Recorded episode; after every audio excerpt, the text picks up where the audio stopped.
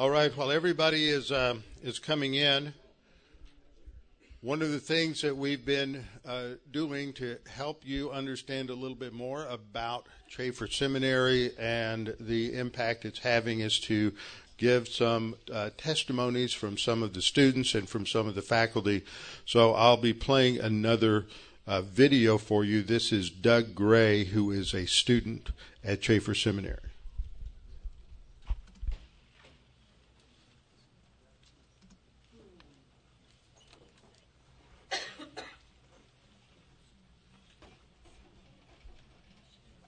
My name is Doug Gray, and I'm coming to you from uh, my wife's sewing room, which was is my classroom for the online delivery in my home.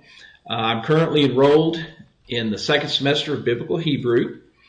I live in Fredericksburg, Texas, where God has allowed my lovely wife and I to raise our two children and now to enjoy uh, our three grandchildren.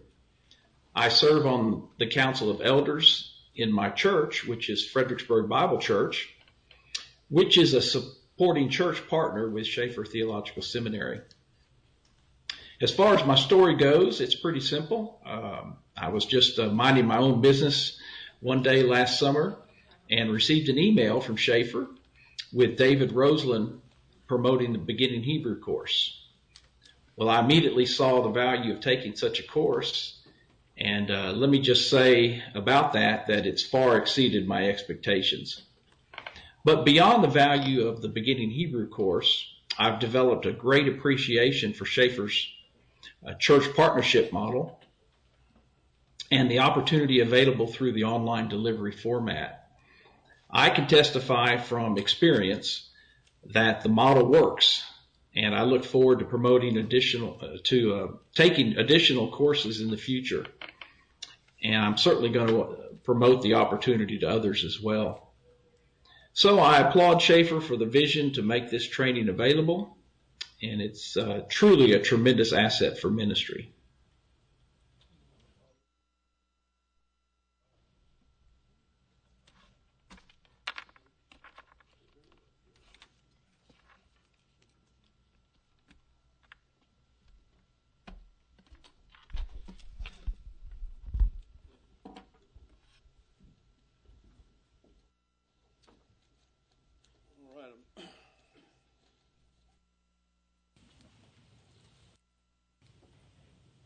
You guys hear me? We can. You can? Hello, hello? Hello, hello, hello. How's that work? All right. There's so many cords up here, I feel like I'm on a chain. Um, well, let's take our Bibles and open them to Matthew chapter 5 and verse 18. Matthew chapter 5, verse 18.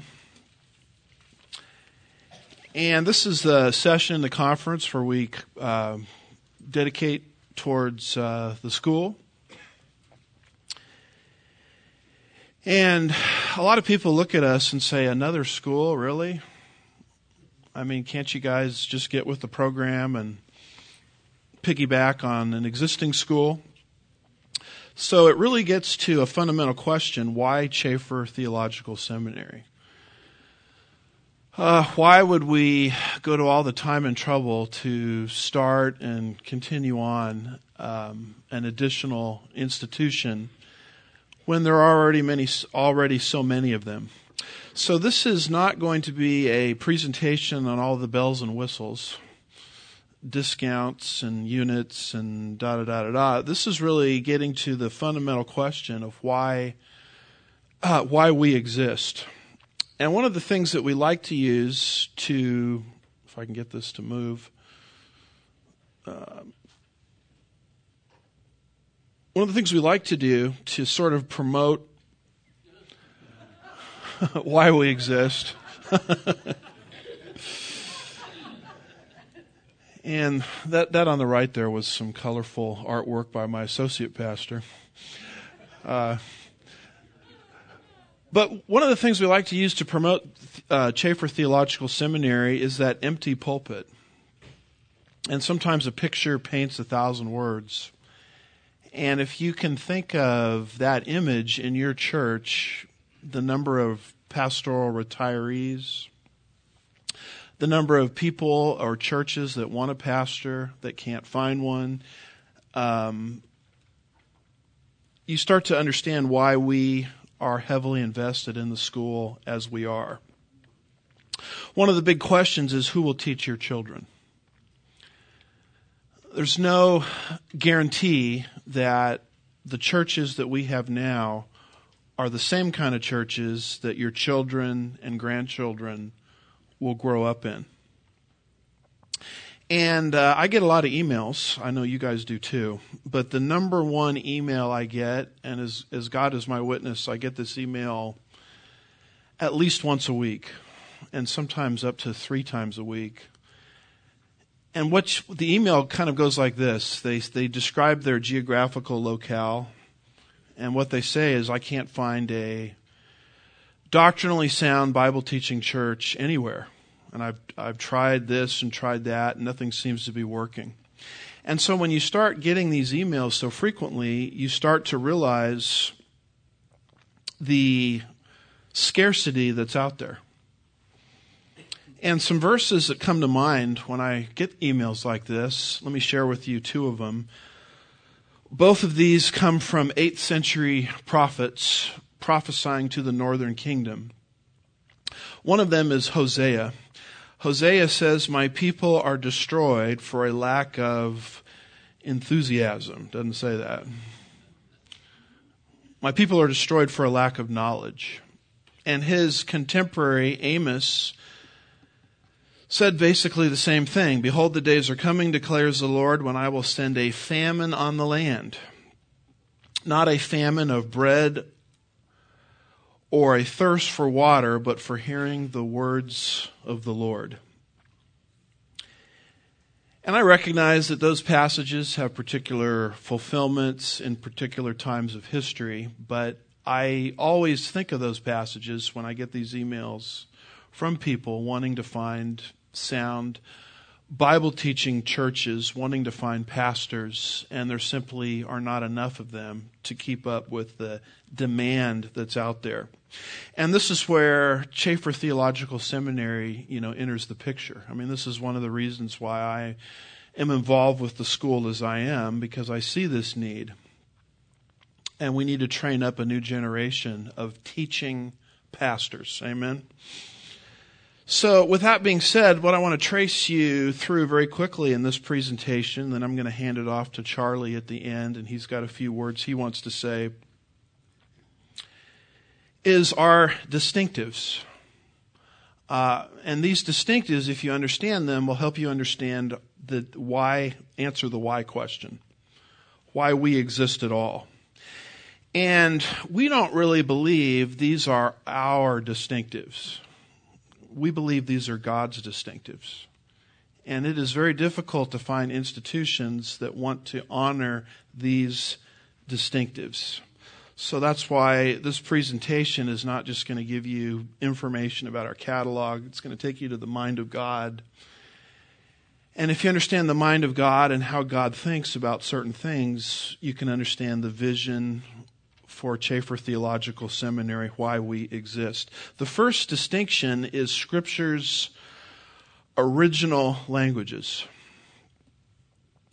Jesus, you can't get a higher authority than Jesus, amen? This is what Jesus said in the Sermon on the Mount, Matthew 5, verse 18. For truly I say to you, until heaven and earth pass away, not the smallest letter or stroke shall pass from the law until all is accomplished. And when Jesus articulated that, he was articulating with a, a, a, ministry philosophy. And what he was saying is in the original writings of Scripture, every single letter is there because God put it there. And every single mark making up the letter was there because God put it there. And once you have enough letters, then you have words. Amen. Matthew 4, verse 4, you can follow me over there. It says this Jesus still speaking. It is written, Man shall not live on bread alone, but on every what? Word that proceeds from the mouth of God. Now, this is not just a Chafer distinctive. This is what Jesus himself said. And he was making a statement about the original manuscripts of Scripture. He's saying that the strokes of the pen are there because God put them there. Those strokes make up the letters. The letters are there because God put them there. Those letters make up the words. Those words make up the sentences. Those sentences make up the paragraphs. And those paragraphs make up the chapters. And so the moment God decided to disclose himself in linguistic form, which is what we call the scripture or the Bible, is the moment God articulated a ministry philosophy. And that ministry philosophy involves a facility or an understanding of Scripture's original languages. If someone is not teaching from the original languages of Scripture, he is dishonoring uh, this particular ministry philosophy as espoused by our Lord. And as you all know, the original languages of Scripture would be Hebrew, Greek, and you know what else? Aramaic. because there's touches of the Old Testament, Hebrew Bible in particular, that are written in Aramaic, like the whole chiasm there of Daniel 2 through 7. So when that becomes something that you see in our catalog, uh, uh, we want students to be knowledgeable in those three languages. That's not something that we invented. That's something that comes directly from the lips of Christ. And it is true that you can probably, with your English version of the Bible, discern or ascertain the basic message of the Bible. But it's the difference between watching a movie in black and white or watching it in color. I much prefer to watch movies in color than black and white. And unless someone has some facility in the original languages of Scripture, the only thing they can really read or the only thing they can communicate is a black and white message and not the full color version that God gave us. And I don't know about you, but I went through some original language training. Languages is, is hard. It's, it's hard for me. It was hard for me to learn it's hard for me as a busy pastor to keep up. I've probably lost a lot of my abilities, uh, particularly in Hebrew, just because of a lack of use. And, and languages is not like church history or some other subject where you learn a certain fact, you give it back on the exam, and you move on. You know, who was Martin Luther? Well, I can memorize a few things about Luther. Church reformer, etc give it back on the exam and move on. That's not how languages are. Languages are such, I would guess, like music. It's something that you have to practice over and over and over and over again to develop any real skill in it. And this is why when our founding president, George Meisinger, started this school, he was looking at curriculum and how essentially what was happening is some kind of other courses were pushing out languages or lowering the requirement for languages. And so he went through the curriculum and deleted essentially any course because students have only so much time in the day. That was a distraction. And so that today remains one of our distinctives is the original languages of scripture. And if, in fact, the very words of God and the very letters and the very strokes of the pen are there because God put them there, you start to see how we think about things happening in evangelical scholarship, like in the area of redaction criticism redaction criticism is sort of this idea that, you know, Jesus, when he spoke, maybe his exact words aren't that important. He just gave us the general gist and summarized what was said. or the biblical writers aren't giving us the exact words of Christ. They're just kind of summarizing what Christ said. That goes directly against Matthew chapter 5 verse 18, where we learn that everything in the scripture is there by divine design, right down to the smallest strokes of the pen. That's why we had uh, Dr. David Farnell as one of our speakers a couple years ago, because he exposes this inroads of historical criticism into not liberalism, but into evangelical scholarship. And so here's our distinctive, and I'm sharing these mostly from our own catalog and our website. And we have five distinctives, and I'm going to be petitioning our board to add two more which I'll share with you today. But this distinctive number one is we share the deep conviction. Notice it's not just a conviction, it's a deep conviction that the teaching of the Word of God itself builds believers up in the faith for fruitful service. Therefore, Greek and Hebrew, now we need to add one, don't we? Aramaic, not by my will. I mean, this is what Jesus said about His Word. Therefore, Greek, Hebrew, and Aramaic exegesis is foundational to our school's program. So that's emphasis number one. No compromise when it comes to training future teachers of God's church in the original languages of Scripture. Distinctive number two is a commitment to the consistent, important word there, consistent literal method of interpretation. So, if it is true that God Himself has disclosed Himself in written form via the Scripture, there has to be some sort of method available by which that message can be deciphered. And we believe that it is the consistent, literal, grammatical, historical, contextual method of interpretation which is the best way to understand not just the Bible, but any written document.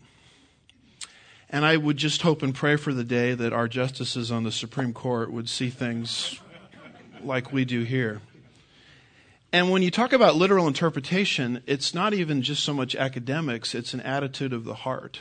It's an attitude that comes to the Lord and says, you know, I'm not I don't want to be in the position of editing God I'm not here to correct the Bible. The Bible is here to correct me. And so, therefore, what is the best way of ascertaining authorial intent? It is a consistent application of the literal, grammatical, historical, contextual method of interpretation. And so that becomes one of our distinctives as well. So we say as follows we adopt a consistent, literal, historical, grammatical, contextual, hermeneutic, watch this now, in every portion of Scripture. Now, I realize we're living in this postmodern time period where when you use the word literal, everybody wants to do a straw man argument and they say, well, some of the things uh, Scott Aniol was correcting up here that we don't believe in figures of speech and that kind of thing. So we always have to offer these qualita- qual- uh, qualifying statements Literal interpretation accepts the fact that there is either plain literal language or figurative literal language. One is called uh, denotative language. One is called connotative language. In other words, we acknowledge, obviously, and this shouldn't even have to be said, but it has to be said because of the straw man argument leveled against literal interpretation. We obviously acknowledge figures of speech when they're conspicuous in the biblical text. I like the way Charles Ryrie puts it. He says literal interpretation might also be called plain interpretation, so that no one receives the mistaken notion that literal principle rules out figures of speech. So if you ever fall for that straw man argument that somehow we don't respect figures of speech just because we're literal interpreters, I would encourage you to get E.W. Bullinger's book. You can see the dates of his life. It's a classic book because it's still being used, you know, over a century later. And it's about a thousand pages. And it stood the test of time. And he was a very literal guy. And he deals with every single figure of speech you could ever possibly have. Some that you can't even pronounce, some of these figures of speech. So this, this idea is a mischaracterization. Now you'll notice our distinctive here. We adopt not just a literal method of interpretation, but a consistent literal method. In other words, we want to take this method and we want to apply it not just in Romans, not just in the Gospels, but from Genesis to Revelation. And once you see that, you start to see where Chafer Theological Seminary lands on the theological landscape in terms of a lot of different issues. For example, when we look at Genesis 1 through 11, we look at it as historical narrative. And as you read it from the literal framework, you start to understand that this world that we're living in is probably not billions of years old.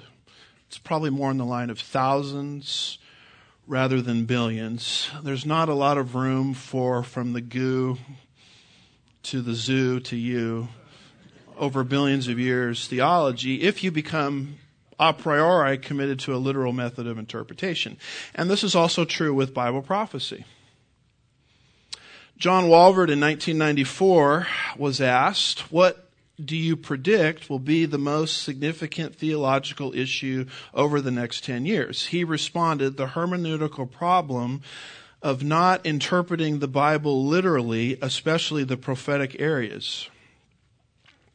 The church today is engulfed in the idea that one cannot interpret prophecy literally.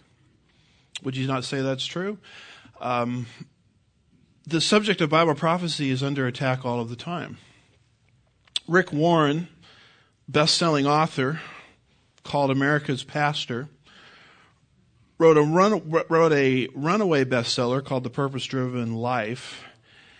Um, countless Christians read this and have this on their shelf at home. And on pages 285 and 286 in print, coming from within, is one of the most scathing attacks you could ever read on the whole subject of Bible prophecy. He just builds one straw man argument after another. He says when the disciples wanted to talk about prophecy, Jesus changed the subject to evangelism. And I guess he hasn't read the Olivet Discourse. Jesus apparently said, The details of my return are none of your business. Still having a difficult time finding that verse. And then, of course, here come the straw men. If you're into Bible prophecy, you're one of those crazy date setters. You're distracted from your mission. Satan, wow, we're going to pull Satan in on this. Satan is distracting you. You're not serious about your mission, and you're not even fit for the kingdom of God. Now, the reason I bring these things up is I'm trying to show us what we're up against here, how we're fighting upstream in terms of maintaining a commitment to a literal understanding of God's Word from Genesis to Revelation. The doctrine of the rapture is under attack. Rick Joyner writes The doctrine of the rapture was a great and effective use of the enemy to implant in the church a retreat mentality Already, this yoke has been uh, cast off by the majority of the advancing church, and it will soon be cast off by all. The Evangelical Free Church of America, late last year, has already dropped premillennialism from its doctrinal statement on the grounds that that particular church now considers premillennialism a non essential. So let's take our Bibles today and let's turn to the non essential section. Can we do that? Um, I, have never understood this non essential essential thing and who who decides that. But this is this is where we're this is where we're swimming. This is why the school needs to exist. Of course, Justin Martyr thought premillennialism was an essential.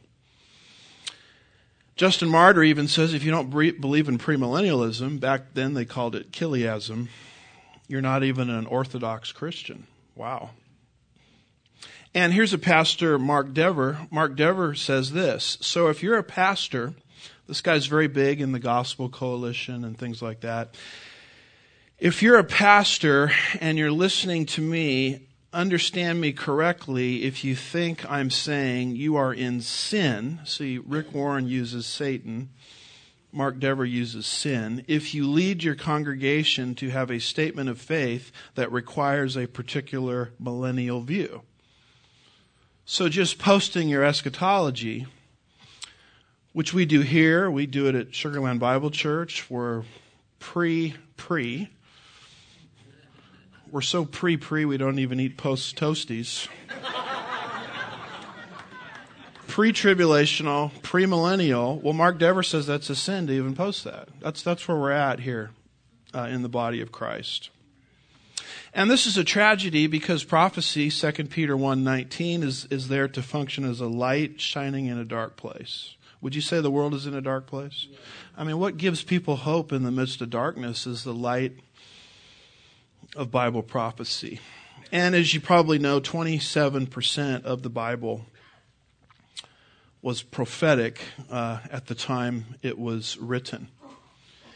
And so, if we're holding to this consistent literal method of interpretation, we're not into a method of interpretation which says somehow the New Testament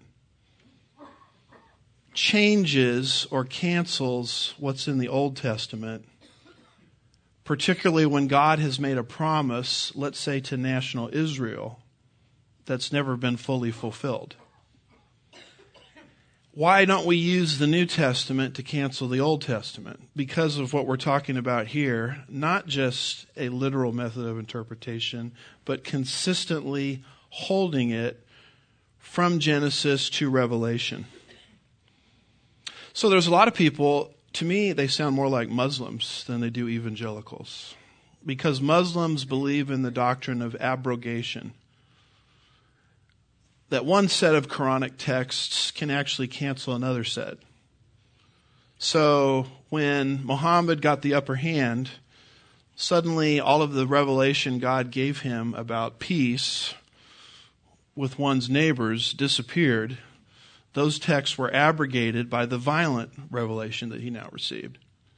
And that is not, if you believe that, then you're not, A, with the Bible, you're not holding to a consistent method of interpretation, and B, you're basically saying that what God said in other parts of his word were lie, were lies, which would violate God's character.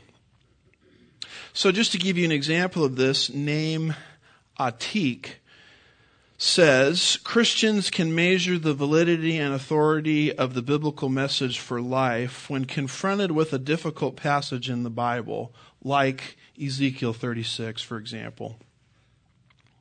One needs to ask such simple questions as is this the way I'm is is the way I'm hearing the way I have come to know God in Christ? Does this picture I have of God that Jesus is the picture Jesus has revealed to me? Does it match the character of God whom I love, whom I have come to know through Christ?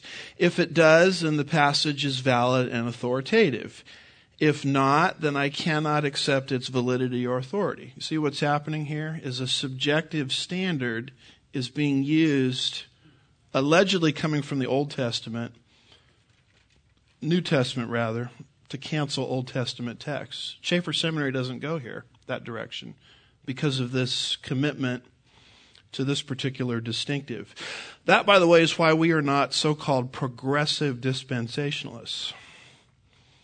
A progressive dispensationalist is somebody who, first of all, is not progressive nor dispensationalist, but other than that slight problem, is someone who believes in what's called complementary hermeneutic, where the New Testament comes along and adds allegedly layers of truth to Old Testament passages when those Old Testament passages are not talking about this new layer of truth at all.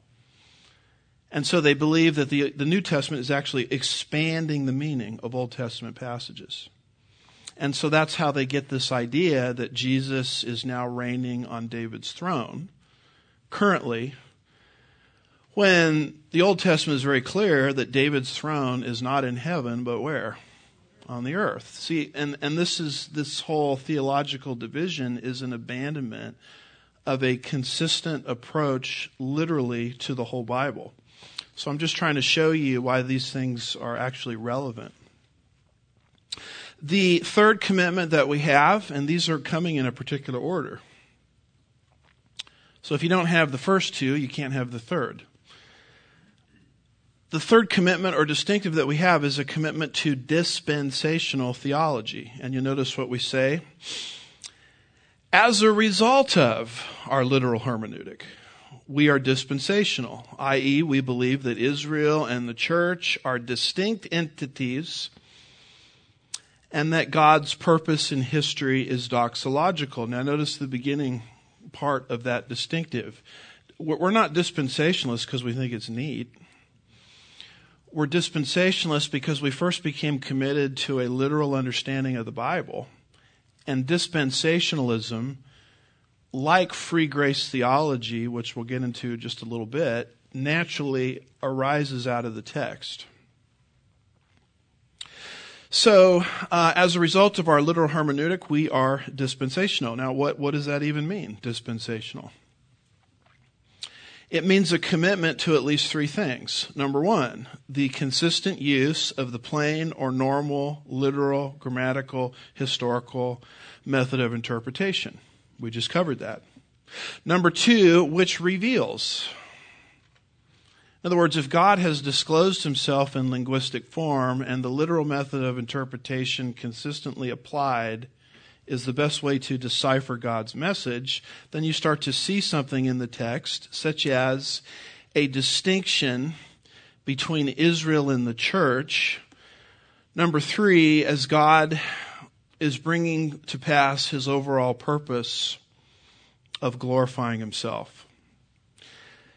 So, what does that even mean? It means we believe the church is the church and Israel is Israel. Israel and the kingdom is one program, the church is a different program. Well, gosh, if that's true, maybe Jesus is coming back differently for both groups. Maybe he's coming back for the church in the rapture, and he's coming back for Israel at the end of the tribulation period. And consequently, if that's true, that begins to shape your understanding of what the local church is. If Christ is going to return at the end of the tribulation period and set up his kingdom, and we are not in that age now, but we're in the church age, then how much time should we spend now trying to set up Christ's kingdom for him? I don't think we should spend any time at all. Well, what should we be doing? Robert Lightner articulates the three purposes of the church. You can see the scriptures he's getting these things from glorify God, edify the saints, and to fulfill the Great Commission. Notice that one of the purposes of the church is not to bring social justice to the earth. Because social justice is a kingdom condition and we know who's going to establish the kingdom. It's not going to be us. It's going to be Jesus Christ. And so I very much like what Hal Lindsey says in his book, The Road to Holocaust, where he warns the last days of the church on earth may be largely wasted. See that? Seeking to accomplish a task that only the Lord Himself can and will do directly. And so consequently, this takes us out of the social justice mindset. And that's not where the body of Christ, to a large extent, is headed. They're headed towards social justice. Brian McLaren talks about how it was Christ's purpose to train 12 and to bring the kingdom to the earth and social justice uh, to the earth. And what you really start to see with social justice theology is a commitment to the left wing politics. Brian McLaren says when social justice comes to the earth, we're going to be finished with young earth creationism. We're going to be finished with God's gender distinctions within ministry. We're going to be invested in the stewardship of the earth, the plight of the Palestinians. We're going to be finished with one sided support for Israel. And we're going to be promoting homosexuals and transgender persons. I mean, this is sort of what they're talking about when they keep talking about social justice, social justice. They're pouring into it their own sort of meaning, depending on where they already fit or sit on the political spectrum. Kevin DeYoung of the Gospel Coalition says Matthew 25 is about social justice. No, it's not. Because I'm a dispensationalist. And Matthew 25 has a specific contextual framework that goes with it. But if you don't believe that, then you just make it about social justice. Matthew 25 is about social justice in the sense that it's about caring for the needy. Jesus says if we are too embarrassed or too lazy or too cowardly to support the needy, we will go to hell. Did you know your Bible says that? We should not make this passage say any more or any less. That's why the guys in the social justice movement are always down on dispensationalists. They're always attacking dispensationalists. Because a dispensationalist says, no, that passage has a contextual framework. You can't just willy nilly apply it any which way you want. By the way, you probably know this that America is an institutionally racist society. That's what they say. Systemic racism and in the book Divided by Faith, which sells like hotcakes in social justice circles, you know who's responsible for this systemic racism in the United States. Did you know who it is? It's you. Because you're holding to premillennial theology. So that's why a book that I brought, and I was very happy that we sold out of them yesterday, and I brought some more, and I hope we'll sell out again a book that I contributed to along with many others called Social Injustice. And my particular chapter deals with how the social justice movement is destroying in church after church after church and school after school after school our understanding of eschatology. And our understanding simply comes from a consistent literal reading of the Bible. And so even if you don't like the book or think you would say things differently in the book. It's a great model because I think this is the kind of thing that Chafer should get involved in. Critiquing these movements within the church from our own uh, framework and our own distinctives. So our, our third commitment is to dispensational theology. Our fourth commitment is to what I would call the full counsel of God's Word. Now, where are we getting this from? Well, look at, look at Jesus again. Jesus answered and said to them, It is written, man shall not live. Now, do you think it's essential to live? That's pretty, pretty fundamental. Man shall not live on bread alone, but on 95% of the words, no, every word that comes from the mouth of God. Paul, in his final letter in 2 Timothy, says all scripture is inspired by God. Now, these are not Chafer Theological Seminary statements. These are in your Bible, and we're trying to build a distinctive upon what God has revealed. And if you believe those last two scriptures, Matthew 4 4 and 2 Timothy 3.16, suddenly that shapes your ministry philosophy. And you see this ministry philosophy coming out in the ministry of the Apostle Paul, where he summoned the Ephesian elders at the end of his third missionary journey in Miletus, and he was teaching as a shepherd other shepherds how to be shepherds. And in that context, Paul says, Therefore I testify to you this day that I am innocent of the blood of all men. For I did not shrink from declaring to you the what? The whole purpose of God. Why would he say that? it's related to Christ saying every word is there by divine design and necessary for spiritual life. And what does he mean here when he says, I am innocent of the blood of all men? You ever thought about that?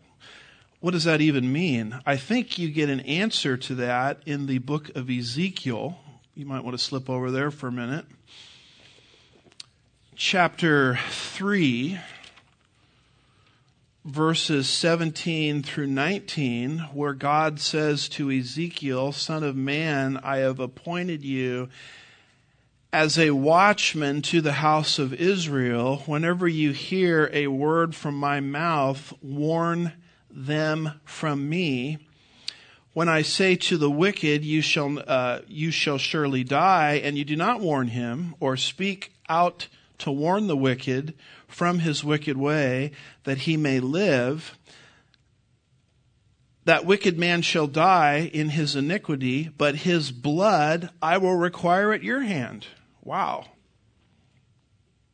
Yet if you have warned the wicked, and he does not turn from his wickedness, or from the wicked way, he shall die in his iniquity, but you have delivered yourself. In other words, if you're the watchman, and you with if God gives you something to say and you say it, then it's really up to the listener as to what they're going to do. They're responsible for themselves. But if you withhold what God says, because you're trying to be topical or relevant or whatever the excuse is, then God says, I'm coming after you as the watchman. And when you understand this, and people say, oh, it's just the Old Testament, that doesn't matter. Well, look, look, this is New Testament. Paul says, I am innocent of the blood of all men. For I have not, I did not shrink from declaring to you the whole purpose of God. By the way, God says this to Ezekiel not once, but twice. Because Ezekiel is commissioned in the first part of his book to preach judgment, chapter 3, and he's commissioned at the end of his book to preach restoration, chapter 33. And so you'll find God saying this two times to Ezekiel. Once in chapter 3, verses 17 through 19. Once in chapter 33, verses 7 through 9. Now, do you believe this is true? That God holds shepherds accountable for what they say and what they withhold? Then that shapes your educational philosophy, doesn't it?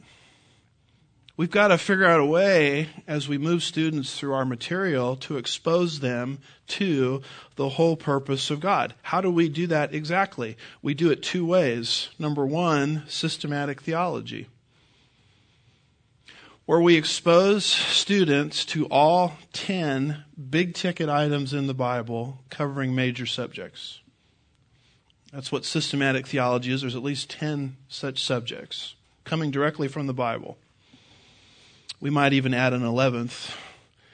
Arnold Fruchtenbaum had to make it difficult on us because he says you left out Israelology in addition to all these other ologies. Now, there's a second way we do this, and it's through what is called Bible exposition. Bible exposition is typified by a chart like this. This was, this was what Charlie Dyer gave to me in the class I had with him. I could not make heads nor tails of the book of Ezekiel and see seeing how the whole thing fits together until he put that chart up. Now you're backing up to about the 10,000 foot level and you're looking at the whole flow of the book of Ezekiel. And what you see is, oh my goodness, the book of Ezekiel is symmetrical. Did you know that? The things happening at the beginning of the book are repeated at the end of the book. His mouth is closed, end of the book, his mouth is opened. Beginning of the book, he's preaching judgment, end of the book, he's preaching restoration. Towards the beginning of the book, the Shekinah glory of God departs from the temple. End of the book, the glory of God returns to the millennial temple. And what counterbalances those two sections is the judgment on the nations. Now, unless I had had Bible exposition training, I would have never known that. I could have studied original languages until the cows came home, but I would have never understood how the book of Ezekiel synthetically looks from the 10,000 foot level.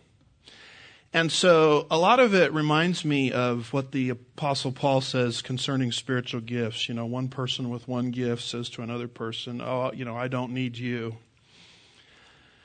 The fact of the matter is, we need all of this. All of it has to come together in unison to understand the full purpose of God. You need the languages. But guess what? in my experience, 90% of language issues are resolved by understanding context. Well, how in the world would I ever understand context? Bible exposition helps me understand context.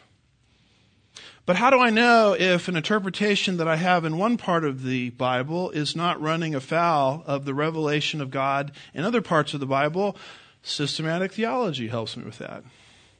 So, one of the opportunities that I had when I first came on board with Chafer is to sort of take the things in our curriculum that were good, but just to sort of upgrade them. And I brought in that Bible exposition mindset, not to compete with original languages or systematic theology. At the end of the day, the three disciplines are friends, they're not enemies. So, with Bible exposition, if you go through our curriculum, by the time you finish, you'll be able to think your way through every single book of the Bible. You may not know everything there is to know about every little factoid in every chapter, but when your pastor says open to Ezekiel 4, suddenly a chart appears in your mind where you say, okay, I generally know what that part of the Bible is about. That's Bible exposition. So, Genesis through Judges is a class, First Samuel through Esther is a class, Wisdom Literature is a class, Prophets is a class, Gospels is a class, Acts Paul is a class, Hebrews through Revelation uh, is a class as well. In harmony with systematic theology, in harmony with original languages study. And this is sort of the heart and soul of what we're trying to do in terms of raising people up to meet this massive need out there. We can't find a Bible teaching church. And this influences, if you believe everything I've said, this influences pedagogy.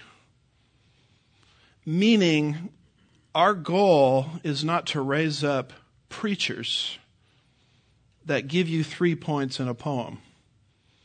It's to raise up teachers of the full counsel of God's Word. And that is what is lacking out there, and that's why there's this malnourishment out there.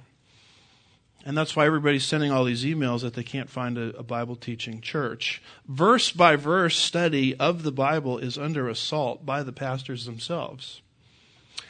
Andy Stanley, the son of legendary Charles Stanley, recently said Christians need to unhitch the Old Testament from their faith.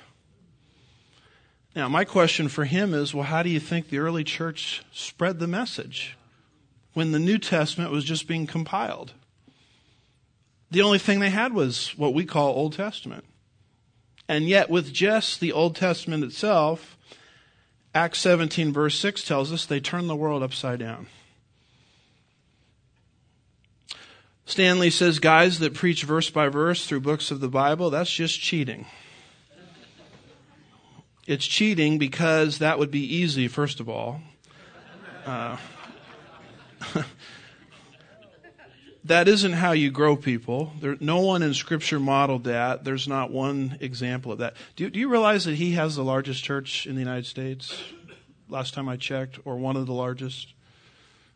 And he, he's, it's like Rick Warren attacking eschatology through a Christian bestseller. That's what's happening as an attack is being waged against pedagogy, the proper pedagogy that's to take place within a church. Brian Brodersen is the heir to Chuck Smith, who I grew up under listening to many, many sermons, and all Chuck Smith did is teach the Bible verse by verse. I used to go to his Sunday night services. And I don't want to broad brush guys in his movement because I know that a lot of them, most of them, don't agree with what Brian Brodersen says here. But Brian Brodersen is now on record saying, I think you can preach the whole counsel of God without teaching all 66 books of the Bible. Now, this dovetails with what Scott Aniol was saying in the prior session about it's not just what, it's how God has disclosed himself.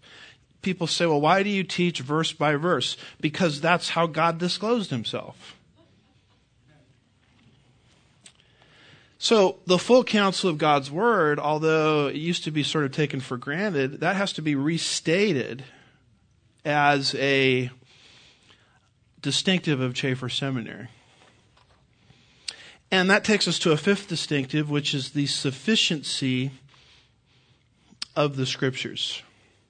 You'll find this in our written materials. We believe in the complete adequacy of scripture, for in it God has given us all things that pertain to life and godliness. We hold therefore that the word of God by itself is sufficient to prepare a person for lifetime of effective ministry. Now, it's interesting, Paul's last will and testament was 2 Timothy, written just prior to his death. Peter's last will and testament was 2 Peter, written just prior to Peter's death. And in both books, 2 Timothy and 2 Peter, and I would encourage you to study both together there's a huge emphasis in the sufficiency of the scripture. 2 Timothy 3 16 and 17 says, All scripture is God breathed and profitable for teaching, reproof, correction, training in righteousness, so that the man of God may be adequately equipped for 99% of good works. No, every good work. That's a sufficiency statement. In other words, what is in this book is capable of equipping you for your whole spiritual life. How to be a better businessman. You'll find a lot in that, or woman, in this book. How to be a father. How do you be a father? Or a mother? Or a better husband? Or a better wife? Or how do you, even as a child, interact with your earthly parents? How do you run a church? I mean, it's all here. It's, it's, not, it's not a matter of trying to somehow supplement what's in here with everything from the outside. It's a matter of believing that promise and investigating what God has said. Uh, 2 Peter 1 3 and 4 says that his divine power has granted to us what? Everything Look at that. Pertaining to life and godliness through a true knowledge of Him who called us by His glory and excellence. And it goes on and it talks about these precious promises. In other words, promises is what equips you with everything for all matters of faith, godliness, and practice. We may take that for granted here, but this is how your typical seminary looks at the Bible. It's like a piece of Swiss cheese. It's got holes in it. So, what do I do to plug up these holes? Well, I've got to delve into all this secular thought and plug up the holes. Oh my goodness, there's not enough information here for me to believe the creation of the anthropos and creation of the cosmos, Genesis 1 through 11. I've got to plug that hole with something. Ah, Charles Darwin helps me. Or, and this was the great contribution of Jay Adams in his book, Competent to Counsel. He's, you know, how do we counsel people? A lot of pastors don't even feel that they're equipped to do it because they haven't been exposed to all this psychoanalytical theory. So the Bible's not enough to counsel people. I've got to fill the hole with something. I know Freud, Jung, Skinner, let's put those in there. By the way, Jung had a spirit guide how much, I mean, I don't even know if I would trust Carl Jung as a babysitter, let alone preacher in my church. How do you run a church today? Well, the Bible isn't quite enough. So let's go to marketing. Maslow's hierarchy of needs. Or how do I really walk with the Lord? I mean, if I really want to get spiritual, how do I do that? Bible's not enough. I need to go into the spiritual formation disciplines. Mostly created by contemplative mystics who lived out in the desert under malnutrition and saw a lot of weird things. And so somehow they've got some sort of light that the Bible doesn't have, and I have to supplement the Bible with all of these mystics.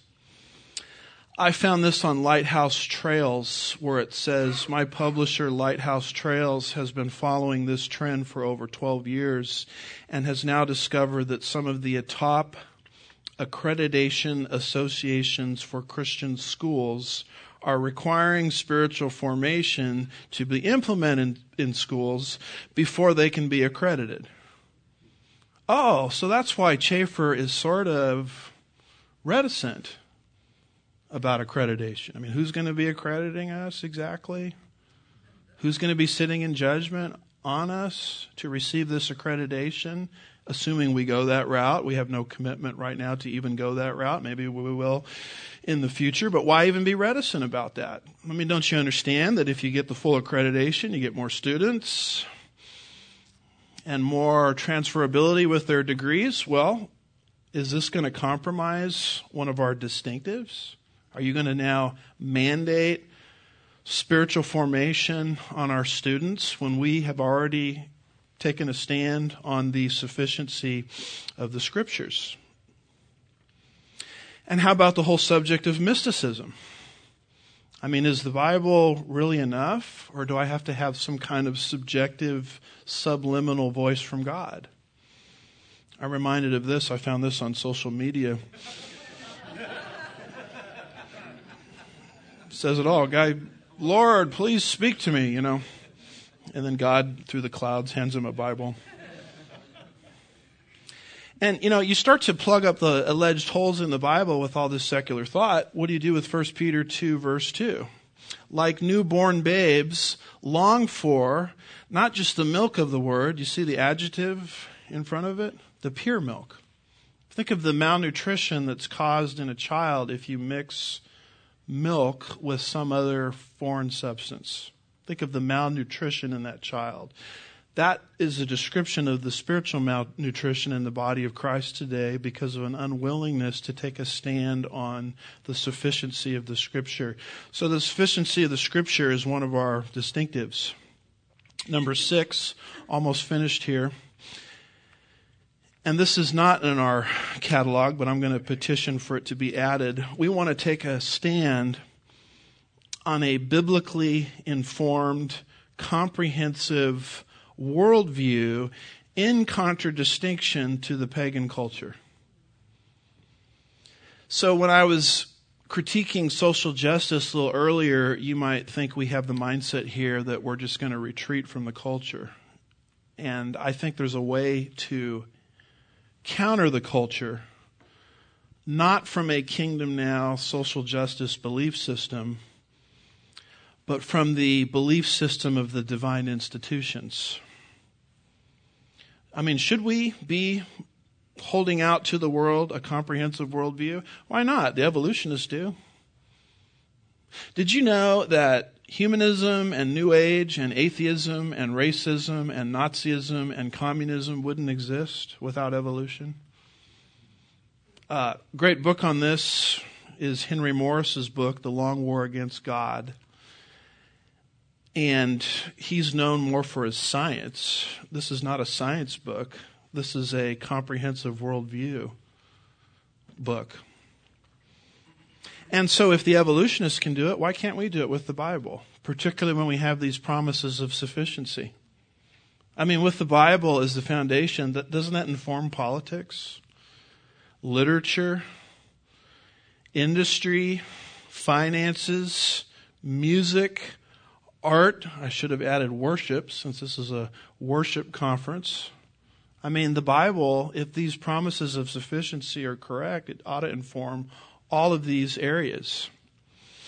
And when the Bible brushes upon finances or industry or God forbid, a political issue like abortion or homosexuality or transgenderism, isn't the Bible just as inspired there as when it gives us John 3:16?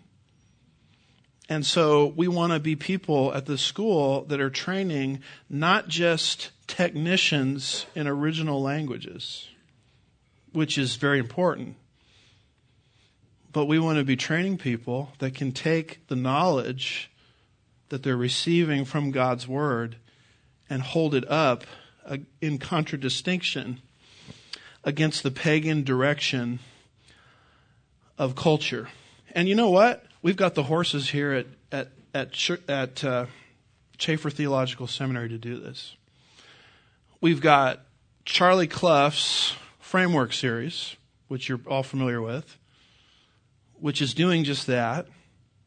It's taking biblical truth and holding it up as a light against the trend of pagan culture.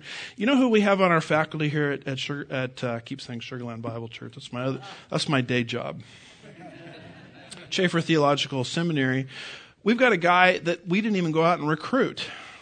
He came to us, and his name is John Eidsmoe. We've had him as a speaker here a couple years ago. And I would say this that John Eidsmoe is probably the greatest authority living on the Christian roots of the United States.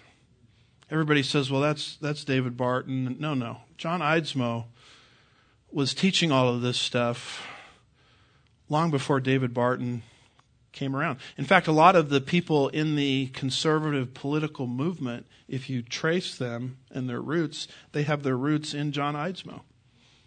Well, look at this. John Eidsmoe is on our faculty. We didn't recruit him. He came to us. So we've got the horses and we've got the minds just in our little school to do exactly what we're talking about here with number six to train people in a biblically informed, comprehensive worldview in contradistinction to the pagan culture. Now, this uh, picture was taken oh, I don't know, five minutes from my church or less. It's this idea that Islam and Christianity are common faiths. Now, shouldn't we at Chafer Seminary be speaking to an issue like that? I mean, this to me looks like it's in our wheelhouse to critique that. So we've had uh, Shahram Hadian as one of our speakers here last year.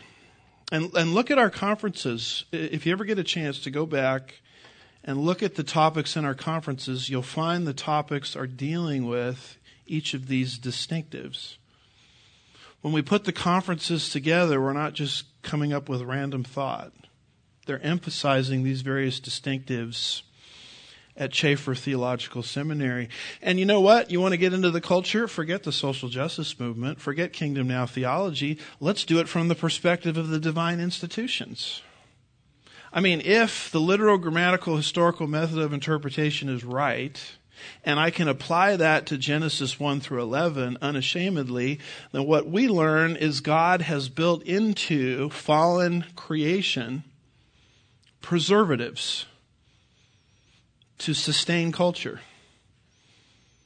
Why aren't we talking about these things? Marriage, family, government, nationalism. These are all things from the Word of God.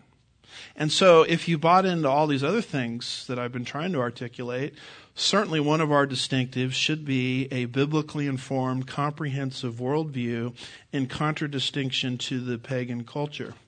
And then uh, the last thing here, and we don't want to de-emphasize this at all, even though it's last on my list. It's certainly not last in terms of priority, the consistent literal, grammatical, historical method of interpretation yields an understanding of soteriology, the doctrine of salvation, concerning the freeness of God's grace to the lost sinner. Notice what we write here. We hold fast to free grace the view that God saves mankind by grace alone, through faith alone, in Christ alone. No works, in this case good works, before, during, or after. Did you catch that? No good works before, during, and after the moment of initial faith in Christ contribute anything to the free gift of forgiveness and eternal life that one receives through Jesus Christ. Now, people in the body of Christ will agree with the first part of that. We hold to the free grace position. People say, Praise the Lord. The view that man, that God saves mankind by grace alone, through faith alone, in Christ Jesus alone. Everybody in the room is applauding no works before, everybody's applauding, no works during, everybody's applauding, or no good works after. Oh boy. And you hear all the, you know, you all know the James 2, all these passages people want to throw at you. I mean, they'll, they'll, they'll like you up to that last clause where you, where you tell people that they're saved by grace. Grace did not get them in the door. Excuse me, heresy.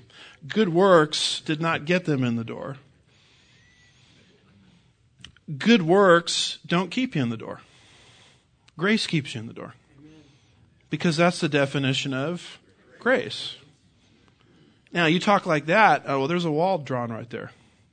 And see, you have to understand that this, what, this is what makes Chafer distinct, is this commitment to grace. And you say, well, you guys don't care about good works. Well, look at the last sentence there. The absence of good works during or after the moment of faith subtracts nothing from one's eternal position in Christ. However, good works determine whether one will receive what? Rewards. So they are important. They just don't keep you saved. See that? Now that's, to my knowledge, you can count schools just uh, uh, on the on your single hand that hold to a position like that. And the ones that do don't embrace these other things either that we've been talking about. What we have here is all seven uh, coming together harmoniously. Paul says in Romans 4, verses 4 and 5, but to the one who does not work but believes. You see how believing is the opposite of a work? So therefore, when salvation is held out to the lost, it's always held out on the basis of faith alone. This is Chafer Seminary. And look what Chafer himself says. He says, because upwards of 150 passages of scripture condition salvation upon believing only. Passages like Genesis 15:6, John 3:16, Acts 16:30 and 31. And what you find today is a total breakdown or confusion in the three tenses of salvation. Justification, past tense of salvation. Sanctification, present tense of salvation. Glorification, future tense of salvation. Brother, are you saved? Yes, I'm saved, and I'm being saved, and I will be saved. And what people are doing is they're taking passages, and they do this all the time, from the middle column, and they import them into the first tense of salvation and consequently teach a works oriented gospel without even knowing it. Or they will take the middle column and import it to the far right and sort of make it sound as if, gosh, unless all these things show up in your life, maybe you're not a Christian, which destroys, by the way, uh, the assurance of salvation. So clearly one of our distinctives is we want to take a stand on the issue of grace. And so I'll conclude with what I started with that empty pulpit. I mean, who, who's going to teach these things to the next generation? You have to have a training institution that trains people up in these, in these truths. And there's a lot of people out there that want to donate to this school but they want to know what are they donating to exactly. And uh, we're explaining that in this session. And there's a lot of people that want to teach at the school. There's a lot of people that want to promote the school, but they want to know what it is they're promoting. And we're trying to explain that in this session. So there's our distinctives. Scripture's original language, a consistent literal method of interpretation, which yields a dispensational theology which yields a desire to teach and study the full counsel of God's Word. And we ought to do that because number five, the Scripture is enough. And then I don't just want to be a technician. Praise God for technicians. But we want to apply that to the pagan culture around us, and we want to maintain a stance on the freeness of God's grace. And we're going to have Charlie come up and he's got a couple of, he's going to give the altar call. No, I don't.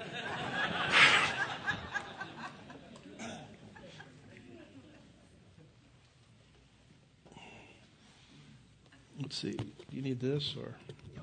Okay.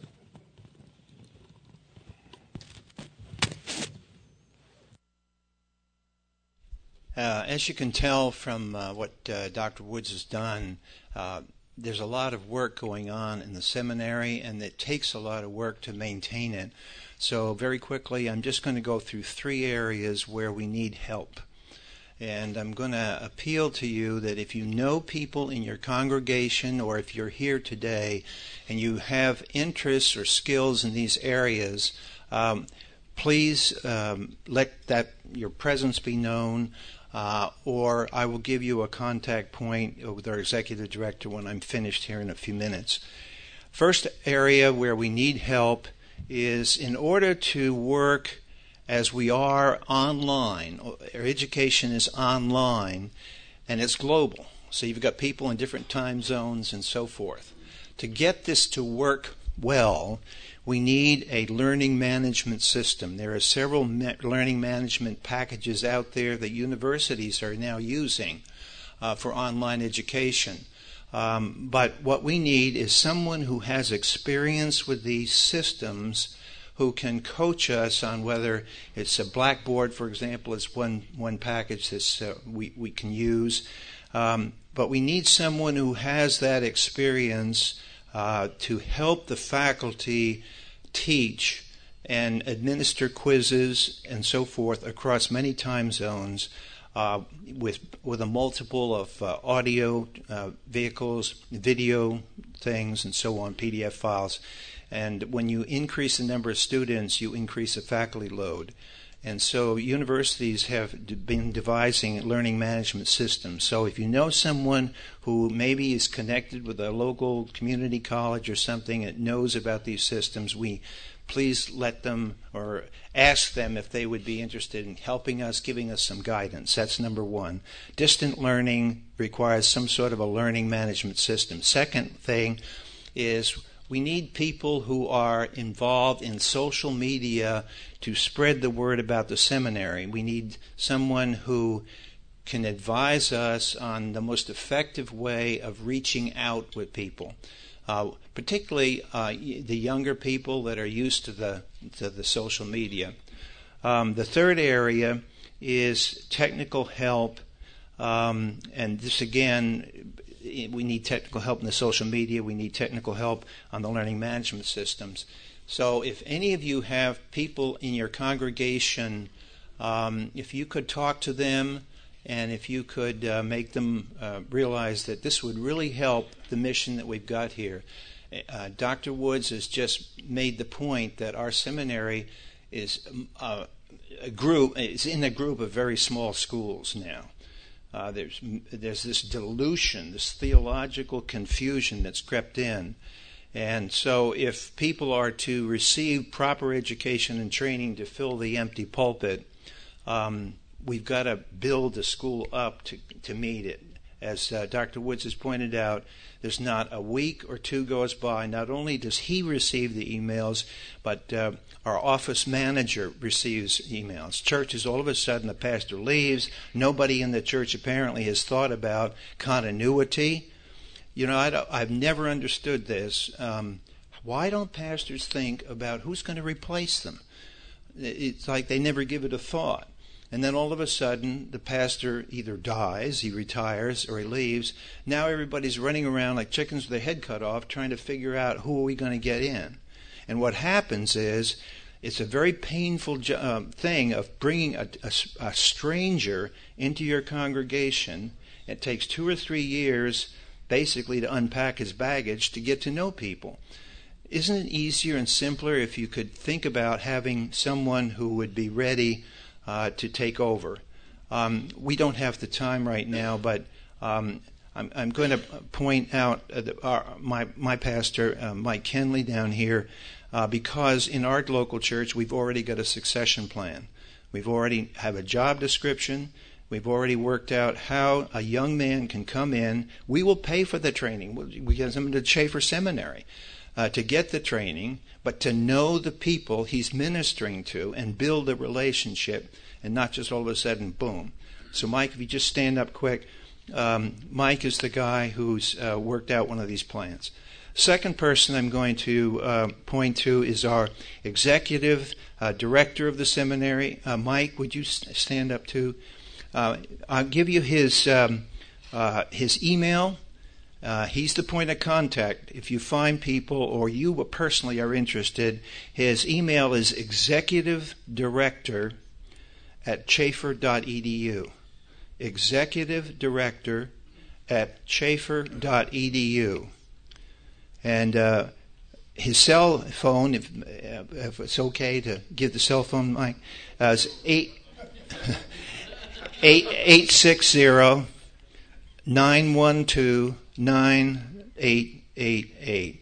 860 912 9888.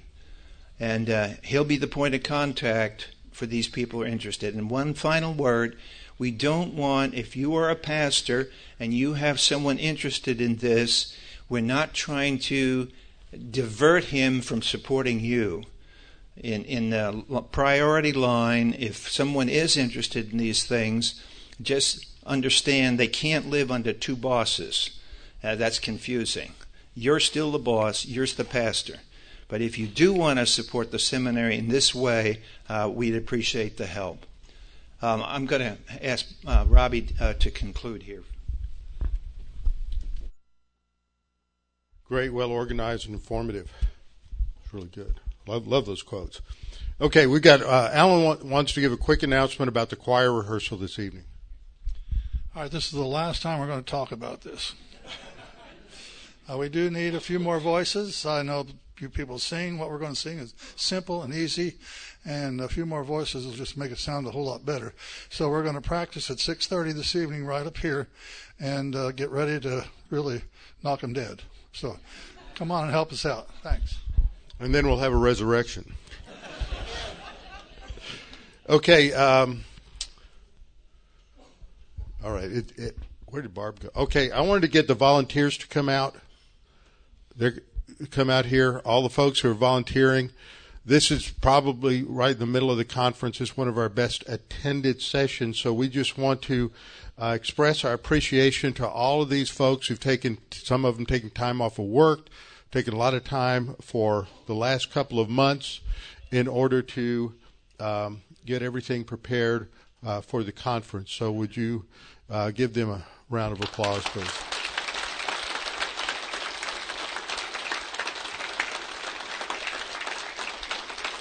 Oh.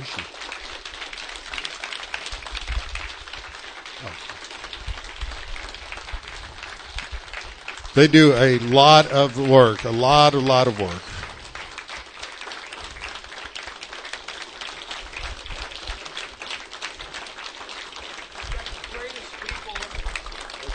We've got the greatest people for the greatest conference. All right, and there's one other person we want to we want to um, recognize, and and we're just so glad she's here, and that is uh, Sandy Meisinger, and she made for the conference this year. So we're just glad to have uh, Sandy here. She was at George's side for so many years, supporting him, praying for him, and um, going through a lot of lot of deep water at times. So we're just so thankful that Sandy could be here and we could see her and encourage her. So okay, all right. Let me uh, return thanks for the for the food.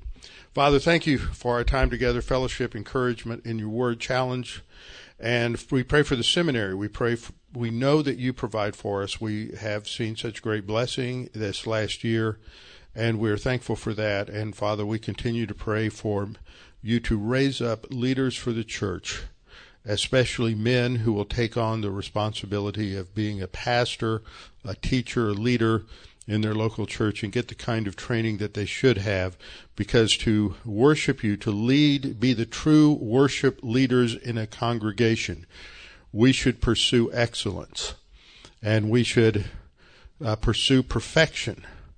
And maybe in the pursuit of perfection, we might achieve excellence. So, Father, we pray that you would challenge us in these areas. Thank you for the food we're to enjoy. May our time together uh, be a time of rich fellowship, getting to know one another. We pray in Christ's name. Amen.